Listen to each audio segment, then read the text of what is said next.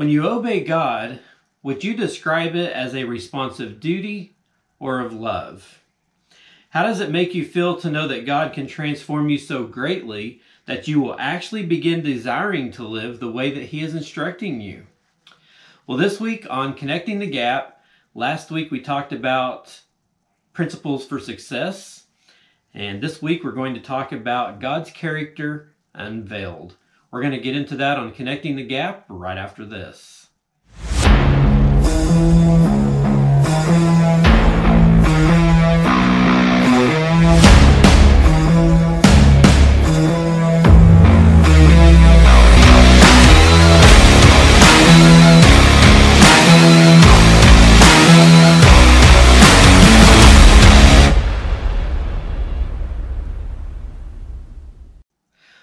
Guys, to another week of Connecting the Gap. A new episode uploaded for you this week. Hope you guys have had a great week so far. Hope you've enjoyed uh, yourself over this last week and everything that you've had going on. Hopefully, God's blessed you in many ways. I'm excited to be back. Hopefully, you guys are excited to join me another week and learn some more from God's Word as I endeavor to share with you what God has laid upon my heart. You can go to my website at connectingthegap.net and you can check out my podcast, my blog, and my YouTube channel. Lots of Bible studies, podcasts, and all kinds of things there. And please share. Please go there and, and check all that out and share it on your social media or wherever it may be and let others know about it so that they can learn about God's Word and His love as well, just as me and you know it. So, as I said in the opener there, as they got started, this week we're going to be talking about God's character unveiled. Have you ever wondered who God really is? Or what what makes God who He is and His makeup and all that kind of thing. We're going to talk about that over this next couple of weeks, and hopefully, as we finish this next segment of our study on the Great Divide, you will know have a better understanding of who God is and how He can help you in your life and the things and the battles that you go through. So this week, as we get started with this episode of Connecting the Gap, I want to ask you a very simple but a very extremely important question. How do you see God? Have you ever thought about that, uh, especially here lately? Even us as Christians, sometimes uh, we have a tendency, I think, to kind of get into the, the same old, same old routine and the mundane, and we just kind of get in a rut. And we know that we're Christians. We know that we love God. We know that we go to church. We read our Bible. We may do our devotions every day, whatever it may be but we never really stop and take some time to really think about how we perceive God and who He is. Or, in other words, we don't stop to smell the roses, you know, the things that are right in front of us. And when you think about that question about how do you see God, try to avoid this, the Sunday school answers, those little simple answers that, you know, every time somebody asks us something, we just kind of pop off, uh, you know, that God is love or he's a savior or a friend or some other cliche answer that we use all the time or we hear other people use. The question isn't what you have heard is true about God, because all of those things is what we've usually heard about him. But we really need to think about what we really believe who God is. The question is what we actually believe. So just think about that. Think about what you truly believe about God and his character. The reason for this question should be clear by this point into this study. The way that you see God determines how you will act. We kind of talked about that last week. If you want to change your response to temptation and sin, you must first change your perception of God. The rest of this this uh, section that we're in right now is going to contain many questions that are going to cut to the very heart of how we see God, of how we perceive Him, and who he is. This isn't information that we need to quote unquote learn. Rather, each question is a chance for us to slow down and be honest with God. So, we're going to go through these next uh, several minutes here, and I want to say we'll take it slowly, but we're not because we have a lot of territory to cover. But maybe after we're you finished, or you know, you listen to this back, maybe take it slowly and just think about the different things that we're talking and, and relaying as we go through this next section here of God's character. Open your heart. Let these questions that we're going to go over help to develop a better understanding of the way that you view God and allow the, these things that we're going to be talking about to come inside and just transform you from the inside out. Do you see God as someone whose instructions will only steal your fun and end up making your life boring? Or do you see him as someone whose instructions are meant to lead you to the fullest, most enjoyable life possible? A scripture that pertains to that is in John chapter 10, verse 10. Have you imagined God as someone who is not very interested in your, in your life? Or do you see him as one who is so concerned with you that his thoughts about you every day outnumber the grains of the sand on the seashore, as is talked about in Psalm 139, verses 17 and 18? Do you think God is always mad at you or waiting to slam you the first chance that he gets? Or do you know God to be someone who is slow to anger, full of patience, forgiveness, and kindness, as is talked about in Psalm 145, verse 8? Have you been deceived into believing that God has written you off because of your past? We all have baggage. We all have things that we've been through. Do you feel like you're unworthy? Or do you see Him like a loving Father who, no matter what you have done, waits for you to return to Him so that He can heal and restore you? as is talked about in Luke 15, verses 20 to 24? Do you picture God as being unconcerned about your feelings? Or do you know that He cares so deeply about your concerns that He collects your tears in a bottle and He records every one of them? Yes, that's in the Bible. Psalms 56, verse 8. When you imagine God, is He someone who is unapproachable or distant?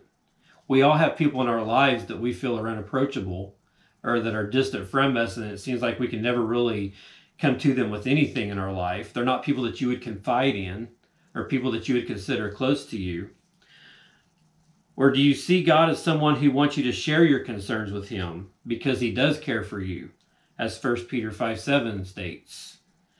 Do you see God as one who cares about you in a general non emotional sense? Or do you see Jesus as the one who, after giving His life for you, sits day and night before the throne of God to pray for you. Hebrews 7:25 talks about that. God is not some disinterested being who has given you instruction to follow but doesn't care about your happiness and your quality of life along the way. God is exceedingly interested in you. He cares about you more deeply than you could ever understand. He cares about your thoughts, your emotions, your future, your hurts, your pains. He cares about your freedom and your future. Did you know that before you were born, He knew you? He had designed a beautiful plan for your life. It is a plan that will honor Him while leading you to great fulfillment and joy. What God does, He puts the whole thing together. He completely finishes that story. The Bible says that God knit you together in your mother's womb, and that's in Psalm 139 13. He created you perfectly for this life He has planned for you. When you were born, He rejoiced at the opportunity to get to know you. He wants to guide you to things so great that the Bible tells us in 1 Corinthians chapter 2 verse 9, no eye has seen, no ear has heard, no mind has conceived what God has prepared for those that love him. But as you walk through this life, there is an enemy who is filled with hate and he desperately wants to destroy the very being of who you are and the life that you now live. He is always tempting, always prowling around. He's always trying to find ways, both big and small, to get you off course. He exists to steal, to kill, and to destroy. God, however, in His great love for you, He wants to protect you from harm. You are His prized creation. In His love, He instructs you not to follow the deceptions of the enemy. He gives you His Word. He gives you the Holy Spirit. He continues to pray for you day and night. When you hurt, He hurts. When you fall, He picks you up. When you sin, He completely forgives you. And when you turn your back on Him, He is always waiting, longing, like the father of the prodigal son, for you to return to Him. You can read that in Luke 15. This is the wonderful truth of who God really is. Perhaps you are one whom the enemy has successfully made to feel worthless. Perhaps you can scarcely imagine a perfect God loving you perfectly as you are right now. We go through life carrying baggage, as I said before. We have a lot of people that hurt us. We have a lot of bad things that happen to us. We lose jobs. We lose finances. We lose possessions. Some of you out there that might come across this might even be homeless. You might feel helpless.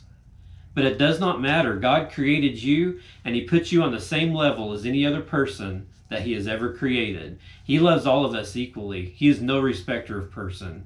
And it does not matter how worthless you feel you are. It doesn't matter how many mistakes that you've made. It doesn't matter how much baggage you think that you've brought into this relationship to think that you're so worthless that He would never love you or forgive you for anything that you've done. All of that is a lie from Satan, from the enemy, because he wants you to think that. He wants you to feel that way. But it's not true. God loves you and, and Jesus loves you more than anything that you will ever know. This is the reality of God. It doesn't matter what anyone else says or thinks about you. It doesn't even matter what you think about you. The truth is that God loves you perfectly and eternally. It is literally impossible for God to love you any more than He does right now.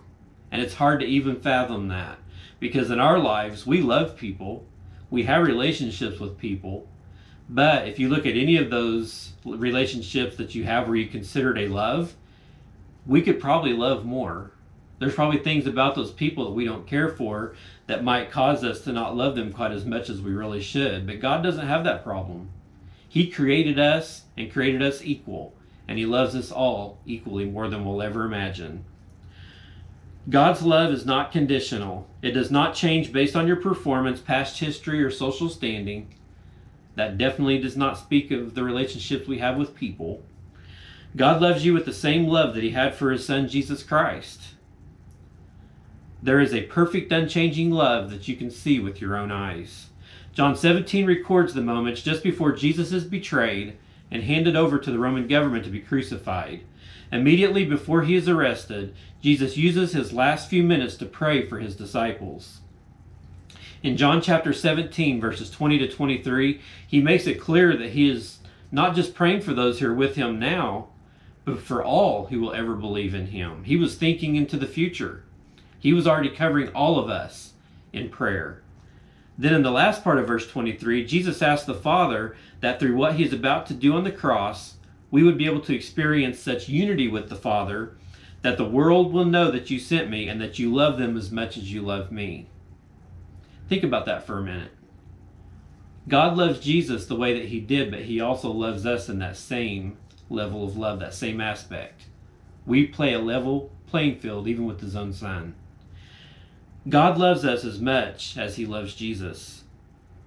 Just take a second for that to sink in and to think about that. It's easy for us to understand that God the Father loved Jesus. Jesus was called God's only begotten Son. He perfectly obeyed everything the Father asked. Yet God loves you just as much. It is, then, it is as incredible as it is true. Because God loves you with a perfect love, He can never love anything more than He loves you. So while the enemy may try to convince you that God can't love you or that you're not worthy of His love, God has declared that love for you by His unchanging word and proved it by sending Jesus. You simply need to make the choice to believe it. If you are realizing that you don't really see God as a loving Father, whose every instruction is designed to bring you life, you must immediately begin to proactively change the way that you think. And the best way to do that is by immersing yourself into God's living Word. God's Word is not a normal book. God has anointed the Bible to transform our thoughts, our beliefs, our actions, all of that as we read it. As you meditate on scriptures related to God's character, your beliefs will begin to change for the better.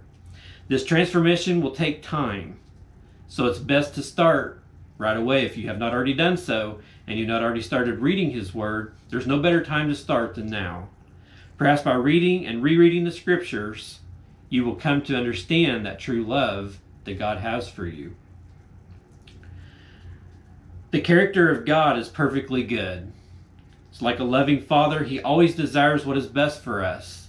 Taking this truth from mere knowledge to firm belief is the key to experiencing God. As we talked about a couple weeks ago, we sing the song Jesus Loves Me, This I Know.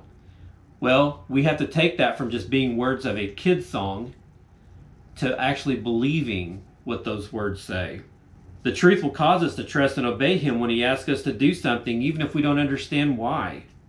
When we live consistently in this manner, we will experience God in ways that we never dreamed possible. There's an illustration of this. The President of the United States is guarded by Secret Service agents who have pledged to protect him even at the cost of their lives. Let's imagine that the President has just finished a day that was so busy he had not yet had time to eat. He arranges for a dinner at his favorite restaurant, and when the food arrives, the thought goes through his mind I can't even think of anything in the world I would desire right now more than to eat this meal. Just as he is about to take his first bite, the Secret Service agents swarm in and they say, Mr. President, we have to move you right now. Without a second thought, he gets up and immediately leaves the dinner behind because he trusts their intentions. It never even crosses his mind not to obey their instructions, even in the face of something extremely desirable. Only when you can see God as someone whose every instruction is intended to protect you will you consistently be able to walk away from temptation without question. How many times do we question God? How many times do we say, Why can't I do this? What is wrong with that? I don't understand what the problem is with that situation. But we have to get to a point where we don't question none of that anymore. We trust God for what He's asking us to do. When we truly trust Him, we're going to be able to follow Him even when we don't understand it. If the president will respond with such trust to Secret Service agents who have only protect, pledged to protect him with their lives, how much more should we give our trust to a God who has already given his life for us? He's already, you know, Jesus came to the cross and he died for our sins. He's went way above and beyond what those Secret Service agents have already done for the president. Our ability to progress and grow in our Christian life will always stem from developing a love relationship with God that produces trust and, as a result of that, a surrender. When we begin to grasp God's loving intentions toward us, we will put our trust in Him, and the more we trust in Him, the more we will obey Him. The more that we obey Him, the more we will experience Him in our life. The more we experience God, the more reason we will have to trust Him and that cycle will continue. It'll start embedding into the very being of who we are. But everything starts with grasping God's true character and his loving intentions. Take a moment to consider the difference that breaking the original deception will make in your life. Perhaps right now you want to obey God, but you're fearful of how that whole process is going to turn out. 1 John 4:18 says, "There is no fear in love, but perfect love drives out fear, because fear has to do with punishment. The one who fears is not made perfect in love. When you begin to really understand God's perfect love, you will no longer fear obeying Him. It'll just become a normal process in your everyday life. Conversely, when you continue to fear, it is a, a sign that you have not been made perfect love. Can you imagine what it would be like to live without fear? Can you imagine what it would be like to conquer some of your sins so completely that even your desire for that sin just dissolved? This is the type of victory that God wants to bring into your life. In Philippians 2:13 it says, "For God is working in you, giving you the desire and the power to do what pleases him." God's design is for you to be so transformed that you obey not because you have to, but because you want to. It becomes the desire in your heart to do anything and everything that God has planned for you in your life. Jesus gives us a great illustration of this in Matthew 13:44. The kingdom of heaven is like treasure hidden in a field. When a man found it, he hid it again, and then in his joy went and sold all he had, and he bought that field. In this verse, this man gives up everything he has to purchase the field with the treasure. But he actually rejoices to do so because he knows what he is getting is so much better than what he is giving up. It's the same with us. When we realize what a treasure God is, we too will part with whatever is necessary to continue following him because we trust him and we know that he will lead us to good things. Jesus never intended for following him to be a drag, where we constantly feel like we have to do things that we don't want to do. If it appears this way, it is because we have bought into the original deception. Jesus' desire is that walking with him will be joyful, a process of following someone we love in response to his great love for us. We're going to stop it here for this week and we'll pick this up next week and, and continue finishing this out. I love this section of this study because it really makes you think a lot about how you really perceive God, how you really perceive Jesus, and that love and that relationship that they have with us. It makes you really think about do you feel like that you're worthless?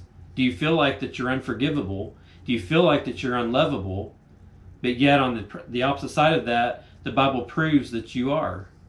You can be forgiven, you can be loved. Jesus died for us. He died for our sins. He took those stripes for our healing. And I hope that throughout this section, that if you do struggle with these thoughts and these fears and you fight with these things in your mind, I hope that this section will help alleviate a lot of that and, and get help you get the victory over what Satan's trying to do in your life. Because as we've been talking about the last few weeks, all he wants to do is destroy you. So we'll come back next week and we'll finish this up. In the meantime, you can go to connectingthegap.net check out all my material, my Bible studies, blog, and my YouTube channel, my podcast. Everything's there. Please share and get more people involved to being a part of these studies as we do this together. And appreciate love you guys and, and everything that you you stand for as a Christian. And if you're not a Christian and you would like to have some prayer, you can email me at ctgap at outlook.com and I will stand in the gap and pray with you that God will reveal to you who you really are in Him. Or if you have a situation in your life that's causing you to not be a Christian and to sin, I would like to pray for you with that as well. And please utilize that email address. Subscribe to all of my channels, and I appreciate that. Appreciate all the support that you can give me. Well, I'll be back next week. You guys have a great week, and we'll come back and finish this next part of the character of God next week, right here on Connecting the Gap.